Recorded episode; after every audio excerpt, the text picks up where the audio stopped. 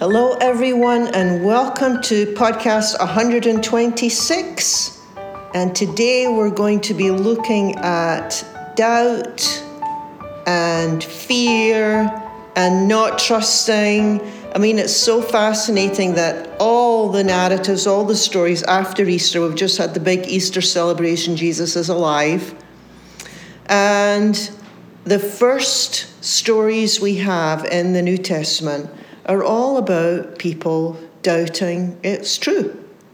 Yeah, so I mean, if people doubt today that Jesus is alive, that the resurrection happened, yeah, they doubted back then too. Nothing unusual about that at all. So today we're going to be looking at Thomas's perspective, one of the disciples, one of the students of Jesus, Thomas, commonly known as Doubting Thomas, but to be fair, I have never met anyone who doesn't doubt. And really, would you trust someone who said to you, I have never doubted God a day in my life?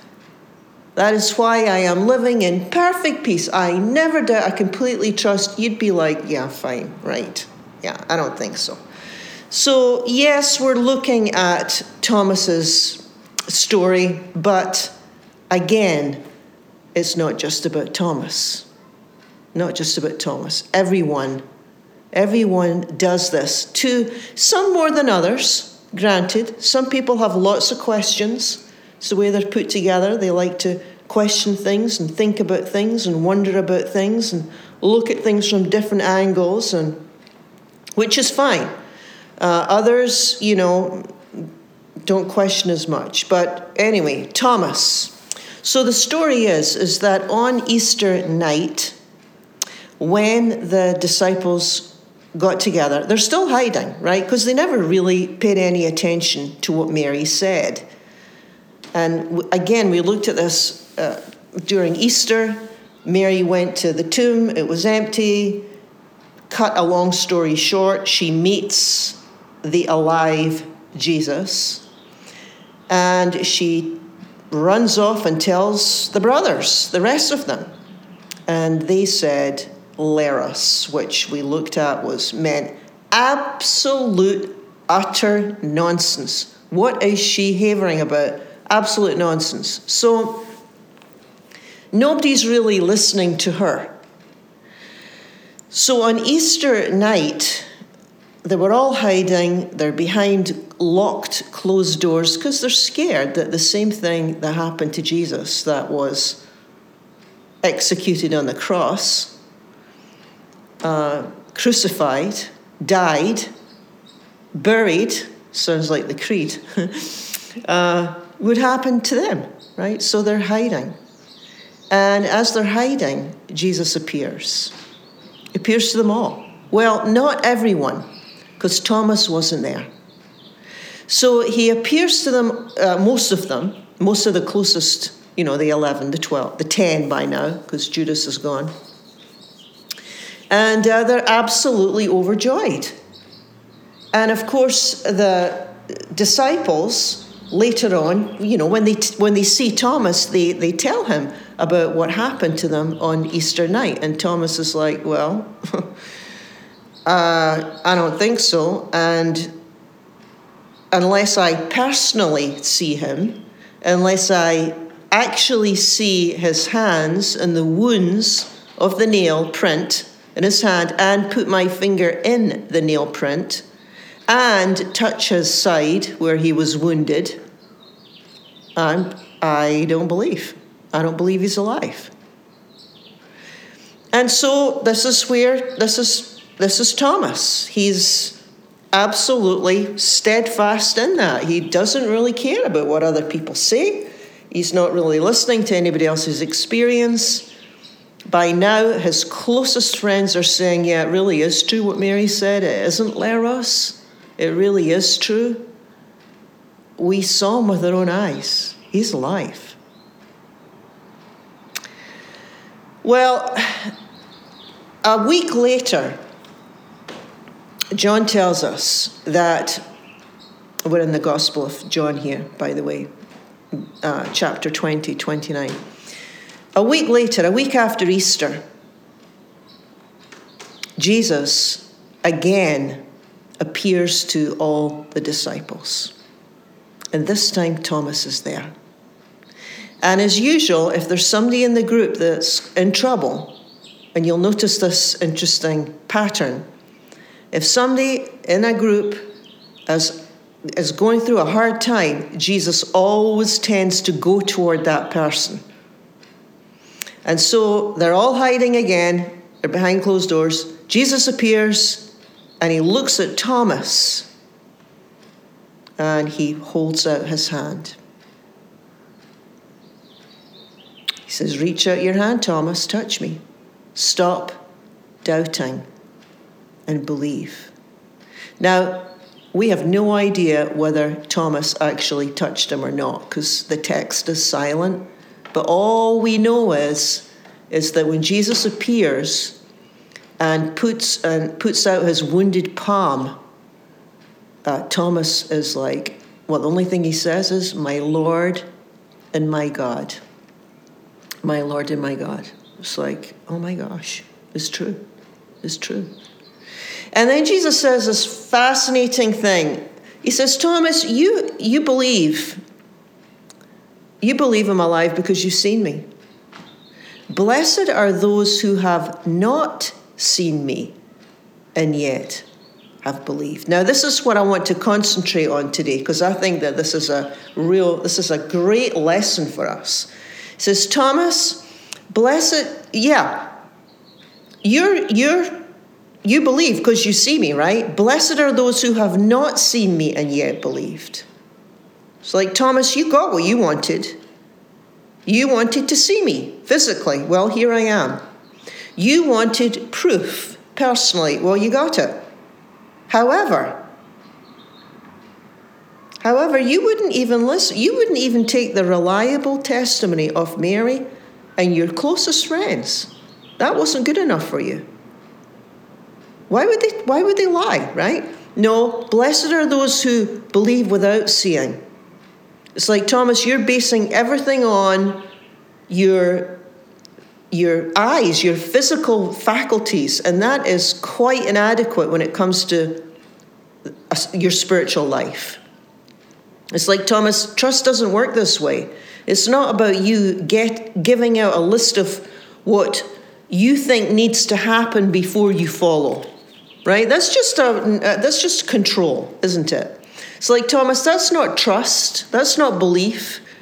Look at your conditions. You're saying, I will believe if I see his wounded hand. I will follow if he appears before me. If I can put my hand in his wounded side, then I'll believe he's alive. That's not trust. That's not trust. That's not belief. That's not faith. It's just about trying to be in control. It's like Thomas, it's not going to work over a lifetime. It really isn't going to work. Funny thing about proof is, you know, well, if you've ever had something sort of amazing happen and you say to yourself, you know, the only way I got through that was because God helped me, or the only way that happened uh, happened in this particular way was because God must have been in this in some way. Now, that's a great feeling to sense that God's there and with you and things are going absolutely right. But the funny thing is, these times don't shore up your faith forever. In other words, a wonderful thing happens, you're buoyed up for that day, but six months down the road, we forget things very, very easily. So it doesn't really matter in some ways what God did five years ago, one year ago, one week ago. Uh, we, we tend to not to be able to hold on to these sorts of what we classify as proofs. So I think what Jesus is saying to Thomas is, um, Thomas, look, I'm here just now, but this isn't going to work in the in the long run. It would be like you and I saying, God, I'll trust you but first, I want this particular job, and uh, I want you to. F- I want you to take care of this particular family problem. And then I'd like you to, I don't want to be worried about money. I need you to take care of my finances. I, I need some financial windfall here. And, uh, and here's the person that I want to spend my life with. Can you work that out? Because I really, really want to spend my life with, with, with her, with him. And Jesus, that's not trust. That's just giving God a list of your conditions, of what you need God to do for you. So, as far as Jesus was concerned, Thomas had more than enough evidence he was alive, but because, first of all, well, the main thing is, is because his closest friends were all saying the same thing. It's like Thomas, you need to learn how to walk by faith and not by sight. Because sight and proof is not going to be enough for you. Remember that word trust and faith? You know, it's the same thing, right? They're interchangeable. So if you have faith in God, you are trusting God. Jesus is always concerned about building a relationship of trust. So Thomas had a lot of trouble trusting. That's why he's got the name Doubting Thomas. But again, like I said earlier on, I think that this is a problem that most of us have. You know, um, there's always going to be times when we have trouble trusting God. So, in some respect, to be human is to doubt. Why doesn't God do something in this situation? Why doesn't God stop this? Why doesn't God intervene here? Why does God allow these horrible things to happen to me? Many, many of us have questioned.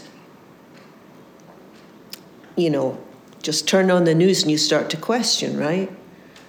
And this has been the same since the beginning. In fact, we have some of the Psalms in the Old Testament. They're called Psalms of Lament, they're basically songs. And the songwriter really is just writing about how well, there's kind of like songs of doubt because one of here's one. Psalm 6 says, God, please get me out of here. I'm tired of all of this. Do something.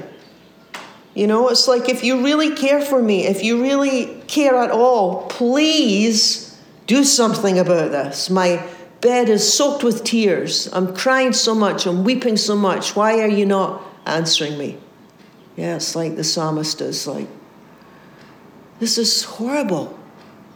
Psalms of lament. Yeah, if you're ever really distressed, that's a, that's a good that's a good place to read in the scripture, the Psalms of lament. There's nothing wrong with a lament. There's nothing wrong with questioning God. There's nothing wrong about wondering, skepticism, doubt. Our faith life is like every other part of our lives. There's ups and downs. There's happy times, there's sad times. Think about your closest relationship. Think about your family life. Think about your work life. It doesn't really matter. There's times where you're going to feel strong. There's times when you're going to feel weak. The hills and the valleys. Sometimes you might feel that God's close. Sometimes you might feel that you're completely alone. Sometimes you might think that God hears your prayers, sometimes you're thinking God's ignoring you. That's all normal. I think one of the lessons we learn from Thomas is, is that he doesn't stay permanently in the place of doubt forever. Right? So his words when he when when he saw Jesus, his Thomas's first words were, and by the way, like I said, we don't even know if he actually did ever reach out and touch Jesus. But his words were, when he saw Jesus, my Lord and my God. So he leaves doubt behind, doesn't he? See, that's the thing about Thomas. He doesn't permanently live in the land of doubt, he doesn't stay there. And I think that's the important thing that, that yes, do we go through times of doubt? Yeah. We get into trouble when we linger there for too long. You know, we can linger around places on the edge for, for too long. It's too discouraging. We don't move ahead in any way. Thomas doesn't stay there. In fact, some of the traditions say that Thomas went to India. Some of the Christians over in India, like in Kerala, uh, the St. Thomas Christians, trace their heritage back to Thomas. That's a tradition, so I don't know if it's true or not, but it's just interesting that, you know, Thomas had the reputation after this for really going out and taking his faith out into the world. So he certainly didn't stay doubting forever. So there's a time to leave behind hesitation. There's a time to leave behind disappointment and grief and questions. And there's a time to say to yourself, okay, maybe I'll never get this question answered, or maybe I'll never be completely clear on this. But you know what? I'm going to move ahead anyway. I'm going to move ahead. I'm going to trust. That's what I'm going to do. I'm going to I'm going to move ahead and I'm going to trust that God will meet me wherever I need to be met. And you know that's you know that's really what faith is. It's not about giving God a list of things that God needs to do. I think sometimes we even think prayers that. You know, we think if I really, really just believe hard enough, then God will give me this and my prayers will be answered with a yes. That's not really trust. Again, that's another subtle way of controlling. True trusting is God, I'm inviting you into this situation. I'm inviting you into my life, into this time, into this circumstance. Do whatever you have to do, and I'll trust you for the rest. You know, don't hang on too tightly to expectations, otherwise, you can get awfully discouraged. When the expectations are too rigid, when they're too set, when they have to go a particular way, um, you can get yourself into an awful lot of trouble and get awfully discouraged faith wise. I've done this myself. Uh, you know, kind of, you can almost like set yourself up for severe disappointment when God doesn't come through the way that you think God needs to come through. But I think true trusting is holding expectations lightly moving ahead in faith and trust takes a bit of courage much of the time. And then knowing when there's a time where you can leave that doubt behind and moving on. Well, there's the prayer. There's the heart cry. God, help us to know when it's time to drop that doubt and start to walk again in confidence. Give us the strength for that, just as you did, Thomas. There is the prayer, there is the heart cry. Thank you for joining me. You have been listening to Celtic Preacher. Join with me again next week for another episode.